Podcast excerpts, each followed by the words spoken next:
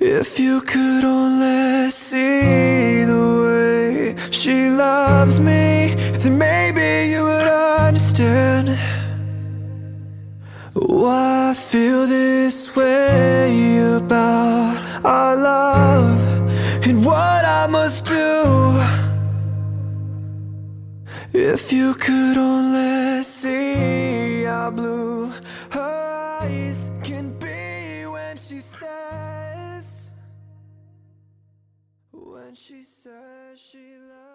سلام. من محمد هستم و این پادکست دمت هستش. این یه پادکست شخصی و خودخواهانه است که من برای خودم ایجاد کردم و به رسم روزای سخت و حرفای قشنگ اون رو ادامه میدم. این اپیزود تنها انتخاب زندگی. می‌خوام یه داستان تاریخی رو براتون تعریف کنم و بعدش بریم یه سری حقیقت دردناک تلخ رو دنبال کنیم. سال 1954 بود که نزدیک به 75 سال از اشغال و 20 سال از جنگ گذشته بود. ویتنامی ها بالاخره تونسته بودن که فرانسوی ها رو از کشورشون بیرون کنن. طبیعتا این باید یه اتفاق خوب می بود اما مشکل اینجایی بود که جنگ سرد برای ویتنامی ها مزاحمت ایجاد می کرد جنگ سرد اون موقع یه جنگ مذهبی در مقیاس جهانی بود یعنی همه درگیر این داستان بودن. یه جنگ بین کاپیتالیست ها قدرت های لیبرال غرب و کمونیست های بلوک شرق, بلوک شرق. وقتی مشخص شد که هوچیمین که فرانسوی رو شکست داده بود و انداخته بودشون از ویتنام بیرون خودش یه کمونیسته همه ترسیدن فکر کردن که این موضوع باعث میشه که یه جنگ جهانی سومی را بیفته و یه جرقه برای این موضوع خلاصه سرتون رو درد نیارم یه تعداد از سران کشورها که میترسیدن یه جنگ بزرگ اتفاق بیفته اومدن رفتن تو این کشور سوئیس که در جریان هستید. دور یک میز پر زرق و برق خیلی خوشگل مشگل نشستن و قبول کردن که یعنی دوره هم داشتن مذاکره می‌کردن که آقا چه خاکی به سرمون بریزیم. و سعی می‌کردن option هاشون رو چک کنن. خلاصه همه نگران این گزینه نابودی هسته‌ای بودن. و دکمه قرمز بزرگ روی میز که نباید باشه. و به این نتیجه رسیدن که آقا یه کیک بزرگ هست. نصف می‌کنیم با هم دیگه می‌خوریم دیگه. چی کاریه؟ اومدن ویتنام رو به دو قسمت تقسیم کردن و نشستن راجع به این موضوع. تصمیم گرفتن که شمال ویتنام باشه کمونیست جنوبش باشه کاپیتالیست. خلاصه با هم دیگه کیک بخوریم و زندگی کنیم. هیچ هم هیچی نگه. مشکل اینجایی بود که قدرت های غربی مسئولیت ویتنام جنوبی رو تا وقت انتخاباتشون دادن به دست یه آدمی به نام نگو نگو دیندیم که در ادامه من میگمش دیم. آقا این بشر این آقای دیم یه آدم کاتولیک متحد تحصیل کرده در فرانسه چند سال از عمرش رو تو ایتالیا بگذرونه چند زبان صحبت بکنه اینا بود. خلاصه با معاون رئیس جمهور آمریکا که جانسون بود اون موقع ملاقات کرده بود و خلاصه اون جانسون هم به این لقب داده بود که این وینستون چرچیل آسیاست. و خلاصه یکی از ماست. حواشو داشته باشید دیم کاریزماتیک بود جاه طلب بود. یه رهبر خفن بود اصلا. و داشت مثلا سعی می‌کرد که یعنی امپراتوری های پیشین ویتنام رو ویتنام رو تحت تاثیر قرار داده بود. اعتماد به نفس بالایی داشت. اگه کسی می‌خواست راجع به دموکراسی حرف بزنه راجع به جنوب شرق آسیا حرف بزنه این قشنگ یه جوری حرف می‌زد که همه باور کنن و اینا. خلاصه تو تا سالهای اولی که به قدرت رسیده بود تمام اون احزاب سیاسی رو غیرقانونی کرده بود. فقط اون حزبی که خودش داخلش بود رو اوکی نگه داشته بود. یعنی گفت آقا کارتون به این حزبه نباشه بقیه همه غیر قانونی هم. داداش خودش هم کرده بود مسئول تمام بخشای انتخاباتی. خلاصه با اینکه ظاهرش رو نگه می داشت ولی بد کسافتی بود. تو انتخابات هم در کمال ناباوری و حیرت انگیزی 98 ممیز دو درصد رأی آورد و خب شد رفیقمون صاحب اون ویتنام جنوبی. معلوم شد که آقای دیم یه آشغال به تمام معنا هست و آقای هوچیمین که رهبر ویتنام شمالی بود هم یک آشغال به تمام معنا بود. خلاصه یه چیز اگر که از درس های تاریخی یاد گرفته باشیم اینه که که بهش میشه گفت قانون نظریات ژئوپلیتیک. وقتی دو تا آشغال همسایه هم دیگه میلیون ها آدم کشته میشن و به همین سادگی دوباره جنگ شروع شد. خیلی ها حالا برگردم سراغ این آقای دیم عزیزمون. این شکلی بود خیلی ها می‌گفتن که دیم خیلی حاکم ستمگریه و خیلی آدم ظالمیه ولی در ظاهر خیلی خوب نگه میداره خودش رو. خلاصه کابینه کابینه ای که چیده بود برای دولتش همه دوست دوستاش بودن و اقوام بودن و اینا. بستگان همه در ناز و نعمت زندگی می‌کردن و قطعی تو تمام روستایی کشور داشت بیداد می‌کرد. صدها هزار نفر ناتوان داشتن اون گوشه میمردن و اینم داشت برای خودش کیف و میلی می‌شد. یعنی اونجا اتفاقای خوبی میافتاد بالا.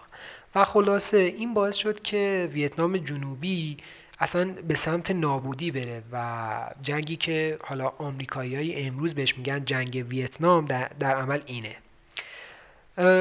خیلی بیکفایت بود توی یه سری از مسائل و وارد مسائل حالا خیلی تاریخیش نمی‌خوام بشم که چه اتفاقی افتاده و چی کار داشته می‌کرده ولی به عنوان یک کاتولیک معتقد و متدین دیم از بودایی ها متنفر بود. این مشکل اصلی داستانیه که یعنی این اون punchline یه که می‌خوام براتون بگم. و مشکل اینجایی بود که تو اون زمان 80 درصد از جمعیت ویتنامی ها بودایی بودن و این مسئله برای مردم کشور خوشایند نبود. دیم کلا نصب تابلوها برای یعنی پرچمایی که حالا برای تظاهرات استفاده می‌کردن برای بوداییسم همه اینا رو ممنوع کرده بود. اصلا تعطیلات و عیدی که مرتبط به بودایی ها باشه همه چیز ممنوع. اصلا آقا نداریم همچین داستانی. و تمام معابر کشور رو اگه همچین چیزی می‌دید حمله می‌کرد با گارد خودش و همه رو نابود می‌کرد. خلاصه یه داستانی بود بین راهبه های بودایی که به خاک سیاه نشسته بودن و این آقای دیم ما. راهبه های بودایی حالا یه سری سازماندهی می‌کردن خودشون رو می‌رفتن راهپیمایی می‌کردن یه سری اعتراضات صلحآمیز انجام می‌دادن با آقای دیم و هر دفعه که اینا یه راهپیمایی بزرگ بزرگی حالا درست می‌کردن دیگه میومد کل این جریان راهپیمایی رو ممنوع می‌کرد و با نیروهای پلیس میومد بودایی ها رو که تجمع کرده بودن رو در می می‌کرد. خلاصه امتناع این بودایی ها از این امر باعث می شد که مامورا سریع به سمت معترضین شلیک کنن اصلا اونا هم خدا نداشتن. و این راهپیمایی هایی که به حساب از سمت بودایی ها سلامیز بود از سمت پلیس با نارنجک و گلوله جواب داده می شد خبرنگارای غربی که سر این مسئله مس از این جریان سرکوب مذهبی مطلع بودن خب چون جرات نمی‌کردن دیگه در بیفتن تو این جریان جنگ با ویتنام شمالی اصلا اینقدر اون بره از زمانی بلبشویی بوده برای خودش که اصلا این جریان مذهبی آقا شما اونو بپرست تو هم اونو شما اصلا میپرستی کاری به اینا نداشته باش. یه کاری داشت می‌شد که اون وسط خبرنگارا واقعا تو اون جنگه نمی‌تونستن اصلا این موضوع رو کاور کنن. خلاصه روز دهم جوان سال 1963 یک خبر مرموزانه میاد می‌رسه به دست خبرنگارا که ادعا می‌کرد که آقا قراره یه اتفاقی توی چهارراه خیلی شلوغ که نزدیک کاخ ریاست جمهوری است بیفته. اصلا عنوان زده بودن اتفاقی مهم. یه همچین داستانی. خبرنگارا که این موضوع رو حالا تو نامه می‌بینن زیاد جدیشون نمی‌گیرن و اصلا تصمیم میگن که اصلا برن دنبال زندگانی و هیچی اصلا این جریان مهم نیست. بعد یه روز بعد اینکه این خبر حالا رسیده بود دستشون دو تا دونه عکاس با یه دونه خ... روزنامه نگار به خودشون زحمت دادن گفتن آقا شاید توش موز باشه. رفتن به اون محلی که تو نامه بود. البته توی پرانتز یکی از عکاسا دوربین خودش هم جا گذاشته بود. یعنی در عمل یه خبرنگار و یه عکاس بودن. اون یکی عکاسه برنده جایزه پولیتزر شد. پولیتزر معتبرترین جایزه روزنامه نگاری تو آمریکاست که هر ساله به بهترین روزنامه نگار نویسنده شاعر و موسیقیدان هم میدن این جایزه رو. یعنی واقعا این که بره سر اون صحنه و دوربینش رو ببره باعث شد که همچین جایزه بزرگی برنده شه. اون روز یه ماشین کوچولوی فیروزه‌ای که روش بنرای حالا بنرایی که روش یه سری شعار بود داشت وسط این جمعیت حرکت می‌کرد و یه تعداد راهبه زن و مرد هم پشت این جریان داشتن. می اومدن و یه سری آهنگ میخوندن یعنی با یه سرودی داشتن تظاهرات می‌کردن و می‌رفتن. مردم هم ایستاده بودن. یه حرکت دست جمعی بود دیگه. داشتن تماشاشون می‌کردن. بعضی هم کاسبی داشتن می‌کردن اون وسط. خلاصه خیابون این چهارراهه که نزدیک به اون کاخ آقای دیم بود خیلی چهارراه شلوغی هم بود ظاهرا و اینکه آدما نشسته بودن حالا یا کاسبی می‌کردن یا داشتن به حال به زندگانی می‌رسیدن و اینکه تظاهرات این راهب ها بعد از یه چند دقیقه عادی شده بود دیگه. یعنی اینقدر اینا رفته بودن اونا اومده بودن اینا زده بودن تازگی خاصی براشون نداشت این مسئله. راهبا که رسیدن به چهار راه روی روبروی سفارت کامبوج وایسادن تمام حالا راههایی که مسدود شده بود رو یعنی خودشون با ماشین و حالا نفر بسته بودن رو باز کردن که یه خورده آدم ها بیان. یه نیم دایره هم درست کردن دور اون ماشین فیروزهیه و یه سکوت کذایی درست کردن. خلاصه منتظر شدن. سه تا راهبه از ماشین خارج شدن. یکی از اونها یه بالشتک کوچولویی رو گذاشت وسط خیابون وسط چهار راه در عمل. راهبه دومی هم که یه خورده مسنتر بود به نام تچ گوانگ دوک اومد روی این بالشتکه به سمت بالشتک اومد و چهار زانو نشست روی این بالشته. خلاصه چشماشو بست و شروع کرد به مدیتیت کردن یا مراقبه کردن. راهبه سوم صندوق عقب اون ماشین فیروزهیه رو زد بالا. یه بشکه 20 لیتری 19 20 لیتری که توش بنزین بود و برداشت. بشکه رو برد به سمت کوانگدوک که نشسته بود روی اون بالشتکه و سر تا پاشو پر بنزین کرد. یعنی قشنگ خالی کرد رو کلش. بنزینا رو.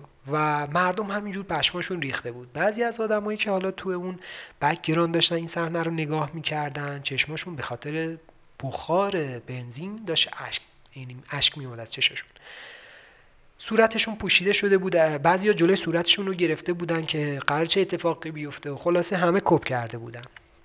چهارراه همجور شلوغ و شلوغتر می‌شد. رهگذرا وای میستادن پلیسا هم که واقعا نمی‌دونستن چه کار کنن. هم هوا یه هوای سنگین شده بود هم فضا که قرار یه اتفاق مهمی بیفته و همه منتظر بودن. آقا کوانگدوک در حالی که از رداش اون لباس بودایی خودش بنزین میچکید یه چهره خیلی آروم گرفته بود و دعاهای کوتاهی می‌خوند و با خونسردی یک کبریت برداشت و بدون اینکه حتی از حالت چارزانو خارج بشه چشماشو باز کنه که ببینه آقا آدما دارن نگاه می‌کنن یا نه. قشنگ کشید کبریتر رو رو آسفالت و خودش آتیش زد.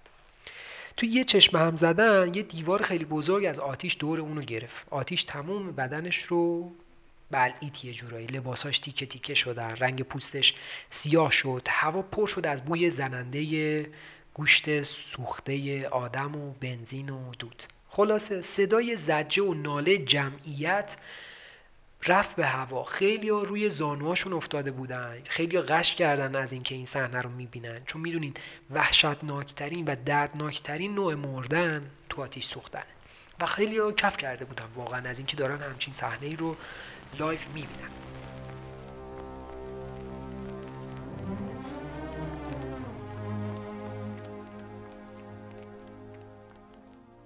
خلاصه این یه صحنه معمولی نبود.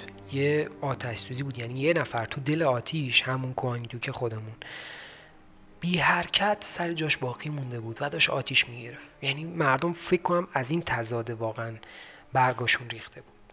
دیوید هالبرستم که همون روزنامه نگار نیویورک تایمز بود. بعدها خودش میگه که آقا من اینقدر شوکه شده بودم که نمی‌تونستم گریه کنم.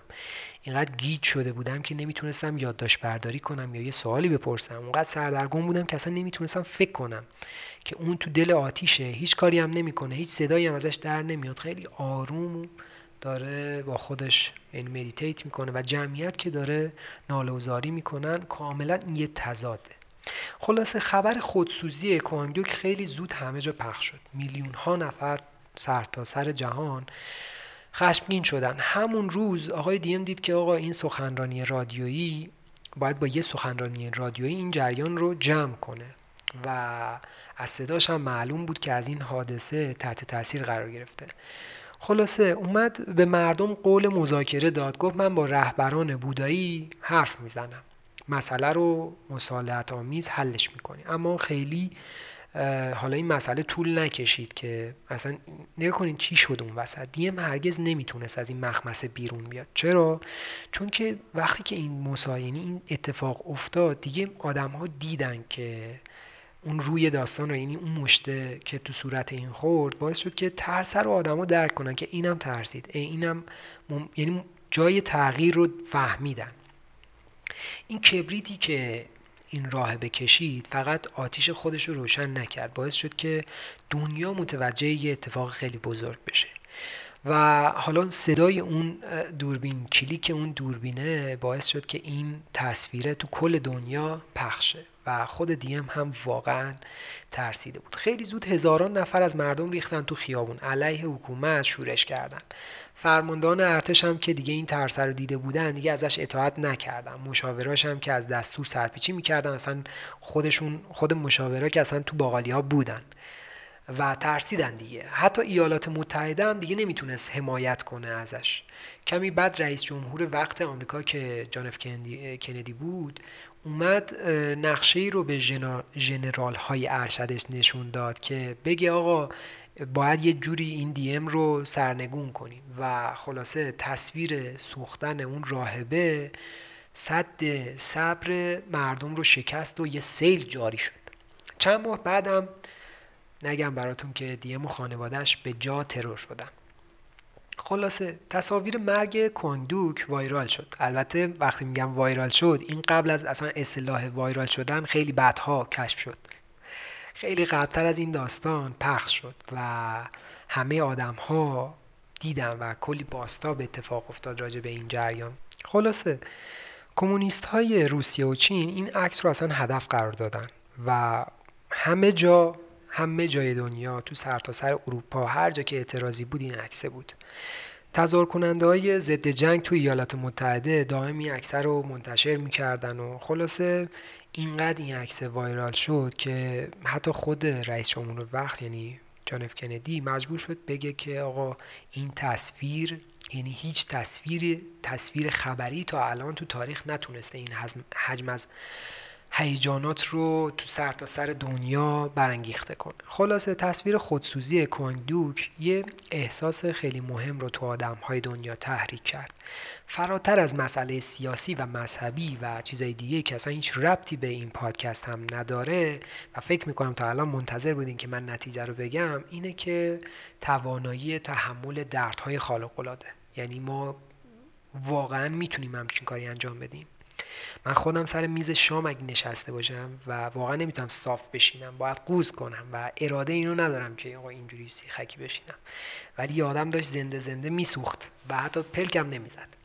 مردم داشتن از ترس غاره می‌زدن جیغ میکشیدن این لب. حتی لبخندم نزد که مثلا به عنوان یه چهره پرغرور.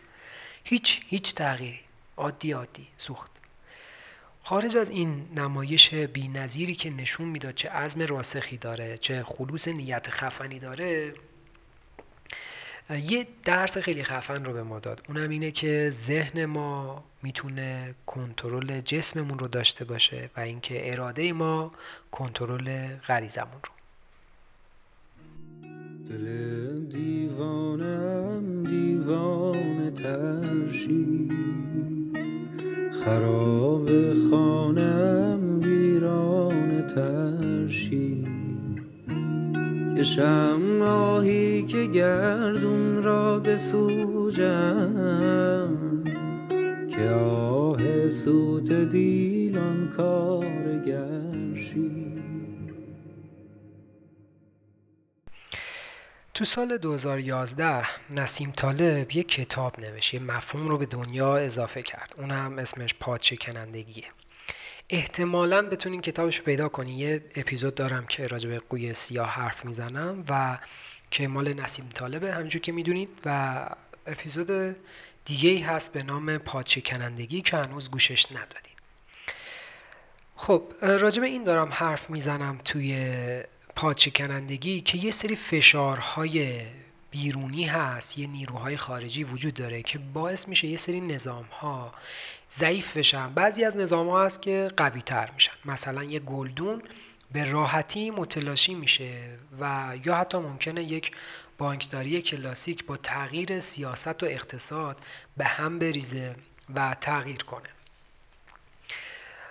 راجع به حالا راحتتر بخوام حرف بزنم. ما تو زندگیمون سعی می‌کنیم که نظام های شکننده رو استوارتر کنیم و قویتر کنیم. مثلا سعی می‌کنیم اگر که یه کسب و کار داریم که یه خورده به هم ریخته سعی می‌کنیم. یعنی خود اون نظامه یه نظام شکننده است.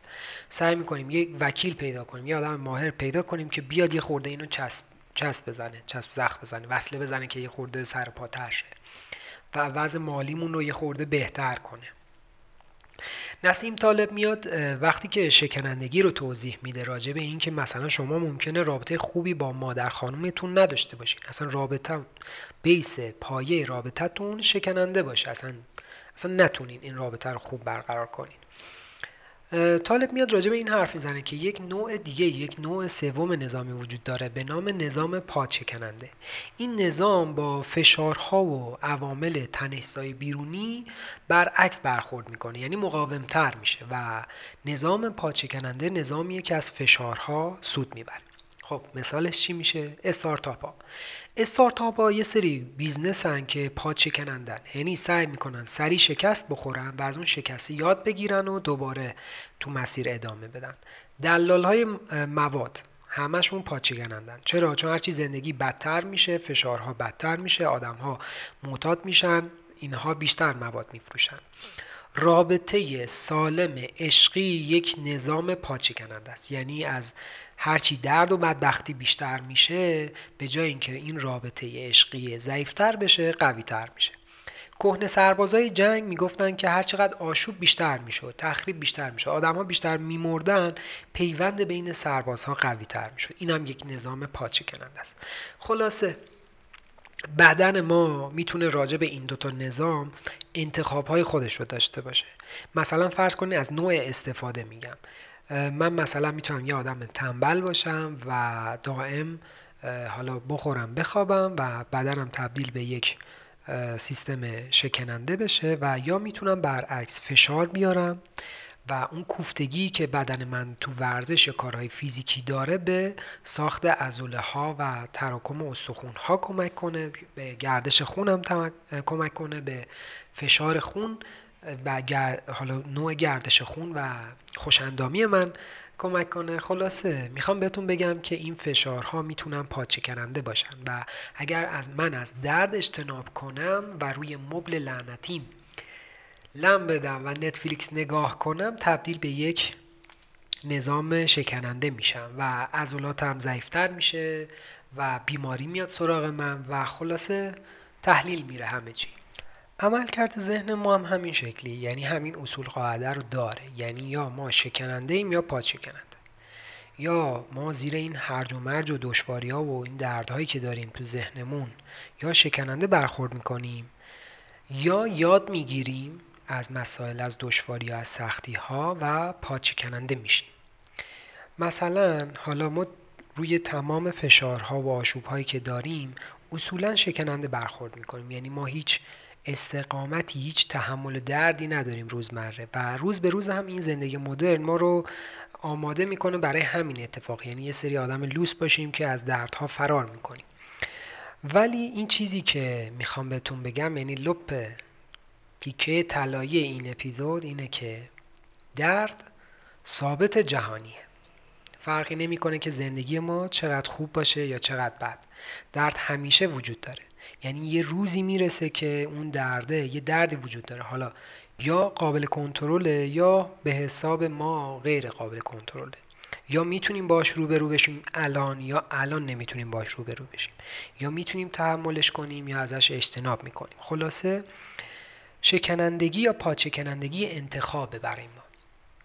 هر کاری انجام میدیم هر چی که می‌دونیم هر چی که برامون مهمه یک باستابی از این انتخاب های روزانه ماست. مثلا روابط، سلامت، موفقیت شغلی، احساسات یا ثبات احساسی، مشارکت های اجتماعی ما، حالا تجارت های فردیمون تجارب زندگیمون اعتماد به نفسمون شجاعتمون همه اینها در عمل توی انتخاب شکننده ما غالبا پیروز میشن. یعنی چون که ما تو تمام این چیزهایی که گفتم داریم از درد فرار می‌کنیم و یک انتخاب کودکانه داریم و لذت های سطحی رو انتخاب می‌کنیم یک نظام شکننده هستن و برعکسش اگر بتونیم درد رو تحمل کنیم و بتونیم خاک هایی که داریم رو نروبیم زیر فرش می‌تونیم یک نظام پاچکننده درست کنیم. و می‌خوام راجع به این حرف بزنم که این مسائلی که ما داریم باشون سر کله می‌زنیم در عمل یک راه گریزیه برای اینکه از درد فرار کنیم. خب برگردم سراغ دوست عزیزمون که خودش رو تو آتیش سوزوند آقای تچگوانگ دوک که نشست و خیلی آروم سوخت. می‌خوام برگردم سراغ مدیتیشن کردن. امروزه این شکلیه که اگر که من میگم مدیتیشن همینجا هم یعنی تو هر پلتفرمی که دارین این پادکست رو گوش می‌دید حداقل چند صد تا پادکست راجع به مدیتیشن و اینها هست.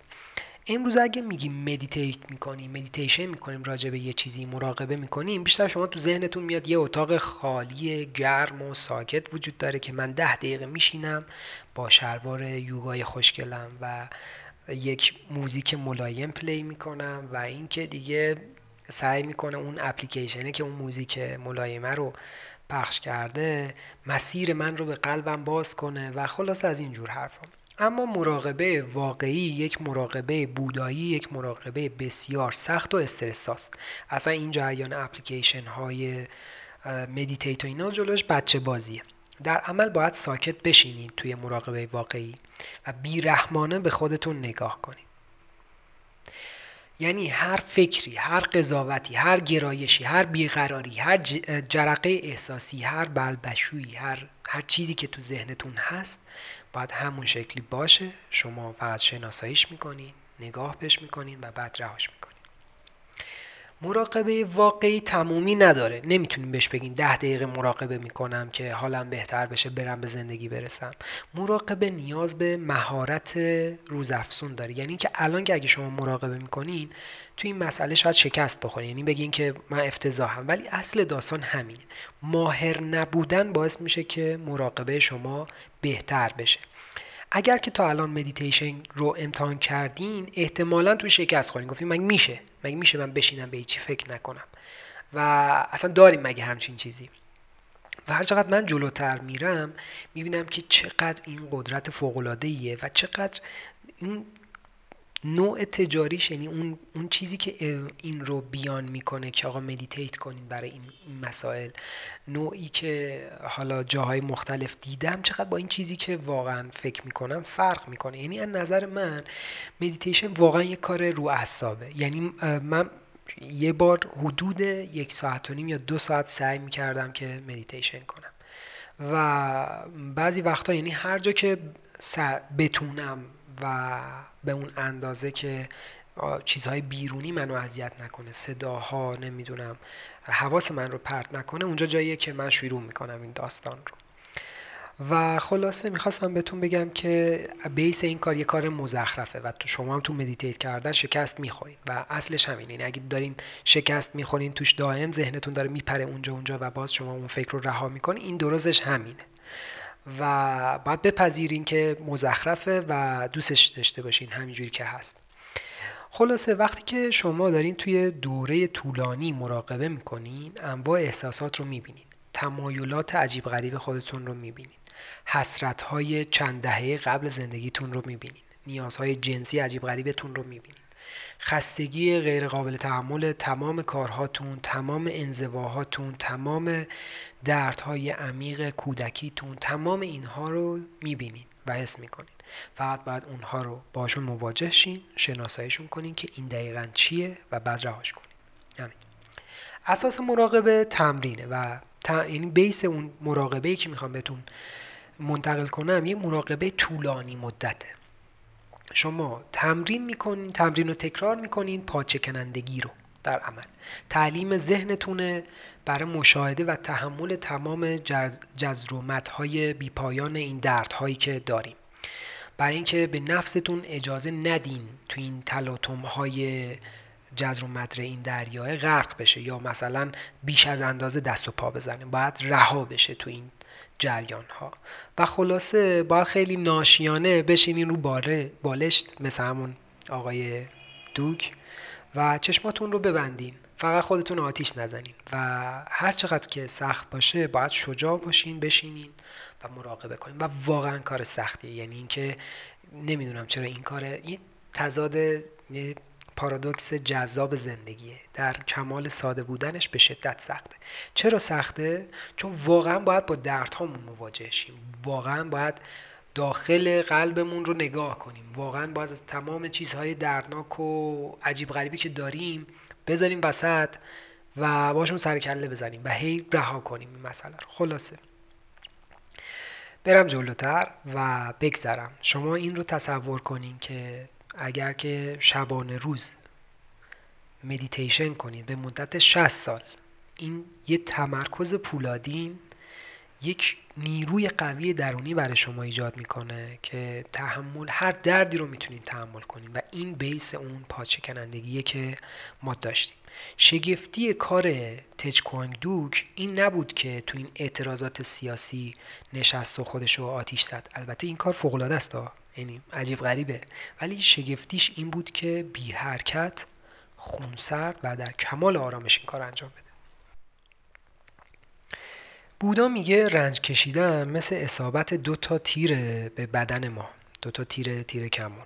تیر اول درد جسمی ایجاد می‌کنه. درد ناشی از اینکه اون پیکانه از گوشت و سخون ما رد شده. درد دوم یه درد ذهنیه. دردی که درد حاصل از معنا و احساسیه که بعد از اصابت, اصابت اون تیر است. درد ناشی از اینکه اون داستانی که تو ذهنمون میگیم اینکه آقا من سزاواره آیا من سزاوار این حادثه بودم؟ اصلا چرا حق من بوده که این تیره به من بخوره؟ و بعضی وقتا دردهای ذهنی ما به مراتب شدیدتر از دردهای جسمی ما هستن و حتی موندگارتر. بودا میگه مراقبه کردن شبیه به اینه که ما فقط مورد اصابت تیر اول قرار بگیریم. یعنی وایسادیم حالا تیر خوردیم. درد دومی که یه درد احساسیه رو نخوریم. یه درد ذهنی و احساسیه. و اون بیسی که می‌خوام بهتون بگم توی تمرکز داشتن و پاچه کنندگی در عمل همینه. یعنی اینکه آقا ما تحمل این رو داشته باشیم که یه یه چیزی پوست و گوشت ما رو آسیب زده بشه یعنی یه دردی رو بتونیم تحمل کنیم. و ولی بپذیریم. یعنی حالا چه خواسته چه ناخواسته است. مثل اون بنده خدایی که بیس داستانمون بود. و شاید اون آقایی که خودش رو سوزوند بین این دوتا درد تمایز خاصی نداشت. بین دردی که یعنی تمایز احساسی خاصی نداشت. بین اینکه خودش رو آتیش بزنه و اینکه یک زنبور اون رو نیش بزنه. درد فیزیکیشون که خب خیلی فرق می‌کنه صد درصد. ولی فقط درد اولی رو باید تحمل می‌کرد و درد دومی اصلا وجود نداشت براش. جمله طلایی یعنی درد اجتناب ناپذیره اما عذاب کشیدن همیشه یه انتخابه. یعنی همیشه بین یک تجربه و یک تفسیر دو تا موضوع ما داریم. اینو بعد گفتم. یه بار دیگه راحت تر بگم. همیشه بین یک تجربه و تفسیر ما از اون تجربه یه تمایزی هست. یعنی من یه تجربه دردناک دارم که باید این رو بپذیرم اما یه تفسیر دردناک از اون تجربه دارم که اون یه چیزیه که درد احساسی هست دیگه درد به دردیه که تو ذهن منه و اون موندگار و بلند مدته. و اینکه من چجوری تفسیرش می‌کنم و چیکار دارم باش می‌کنم این منو به هم میریزه. پس انتخاب کنیم بین این دردهای اجتناب ناپذیر که فقط درد اول رو بکشیم و بدونیم که اجتناب ناپذیر هست این موضوع و باید تجربهش کنیم ولی عجیب غریب تفسیرش نکنیم و درد دوم رو نداشته باشیم. برای خودمون. خلاصه این شکافی که داریم یعنی این شکافی که من توضیح دادم همون شکافیه که بین مغز احساسیمون و مغز متفکرمون داریم که توی دو سه تا اپیزود قبل احتمالا گوشش دادیم یه چیزیه که من تو این این شکافه این شکافی که بین این دوتا وجود داره باعث شده که آقا من درد رو دوباره احساس کنم. و بزنین یه خورده راجع به ارزش درد باتون حرف بزنم. دانشمندا یعنی دنبال این موضوعن که با تکنولوژی که الان داریم تو سالهای آینده سعی کنن که مرگ رو درمان کنن. یعنی ژن رو یه جوری دستکاری کنن بهینه کنن که ما یه خورده بیشتر زنده بمونیم. یا اصلا ایمورتال باشیم جاودانه باشیم. نانوبات هایی رو درست کنن که اونها بیان عامل های درونی که سلامت ما رو تهدید می‌کنن پیدا کنن ریشه کن کنن بیوتکنولوژی اومده مثلا کلی چیزهایی که تو بدن آدم ها هست رو بتونه جایگزین کنه و یک حیات ابدی به ما بده. این شبیه به داستانهای علمی تخیلی ها. ولی من قویا باور دارم که ما با همین عمر کوتاه خودمون می‌تونیم این موضوع ها رو ببینیم. یعنی تو همین عصر احتمال اتفاق افتادنش هست که حالا جلوتر توضیح میدم. ایده این که آقا ما از مرگ احتمال این که ما بمیریم و نوع این که ما داریم چه دردهایی رو تحمل می‌کنیم و نمی‌خوایم دردهای فیزیکی رو حتی داشته باشیم باعث یک فاجعه روانی میشه. برای مثال اگه شما مرگ رو حذف کنین معنای محدودیت عمر رو از دست میدین دیگه. قابلیت اینکه چه, چه چیزهایی برای ما اصلا ارزشمند بودن. و اینکه اگه یه چیزی خوبه دیگه زیاد خوب نیست. خوب و بد به یه اندازه خوبن. یعنی مثلا من اگر که با مثلا پارتنرم با پدرم رابطم بد بشه خب نمیرم درستش کنم. میگه چون زمان داریم. حالا بذار باشه تا درستش کنیم. سالها می‌تونیم همین شکلی باشیم. خلاصه اگر که گربه چکمه پوش دو رو پوسین بوتس دو رو نگاه کردین حتما این موضوع رو قویا درک کردین که نه تا جون داشته باشیم با اینکه یه جون داشته باشین چقدر فرق می‌کنه. نظر روانشناسا راجع به این موضوع نظرشون راجع به مرگ خیلی ضروریه. یعنی فکر می‌کنن که اگر که حالا بتونیم ما با این مسئله ای که حالا ایمورتال باشیم جاودانه باشیم کنار بیایم یه بحران روانی برای ما اتفاق میفته چون درد واحد سنجش ارزش های ما ماست در عمل. بدن بدن ما بدون اون دردی که ما متحمل میشیم دیگه هیچ ارزش آنچنانی شاید نخ... نداشته باشه. حالا این رو شاید اینجوری توضیح بدم که ما از کودکی با دنیا رو از طریق درد یاد می‌گیریم. یعنی اینکه من تازه به, به راه افتادم افتادم. یعنی چقدر سخت گفتمش. میرم دست می‌زنم به چند سالمه. مثلا یکی دو سال. دست می‌زنم به بخاری میسوزم. درد به من میگه که این کار نکن. و من فقط برای لذت و از درد مثلا یه کار دیگر انجام میدم. و تو طول زمان اصلا با اون مسیر من به سمت درد این شکلی بوده که ازش در برم. و یه جایی که تو بزرگسالی هست که می‌فهمی نه باید درد رو به آغوش بگیریم و از دردهامون دور نشیم و خود این جریان اصلا اوضاع رو بیشتر به هم میریزه. هرچی پاچه کنندگی ما بیشتر بشه واکنش های احساسیمون مطبوعتر میشه. هرچی بیشتر به اون خیشتنداری خودمون برسیم ارزش های اصولیمون رو پایه داستان قرار بدیم پادشکنندگی ما معنی دارتر میشه و معنیش هم همون رشد و بلوغ ماست. خلاصه داستان زندگی نهری پر از درد است. خب و اینکه ما فقط باید ببینیم چجوری و تا چقدر از این عمق رو باید تجربه کنیم و بچشیم. یه خورده فکر می‌کنم اگر که این رو به اپیزود قبلی وصل کنم اپیزودهای قبلی که یه خورده راجع به خوشبختی و شادی هم حرف زدم بد نباشه.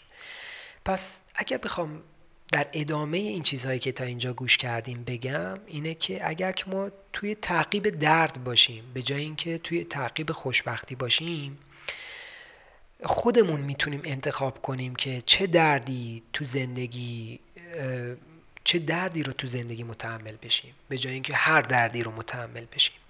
و این باعث معنادار شدن درد میشه و معنادار شدن زندگی میشه. زندگی اینجوری احساسات ما معناداره.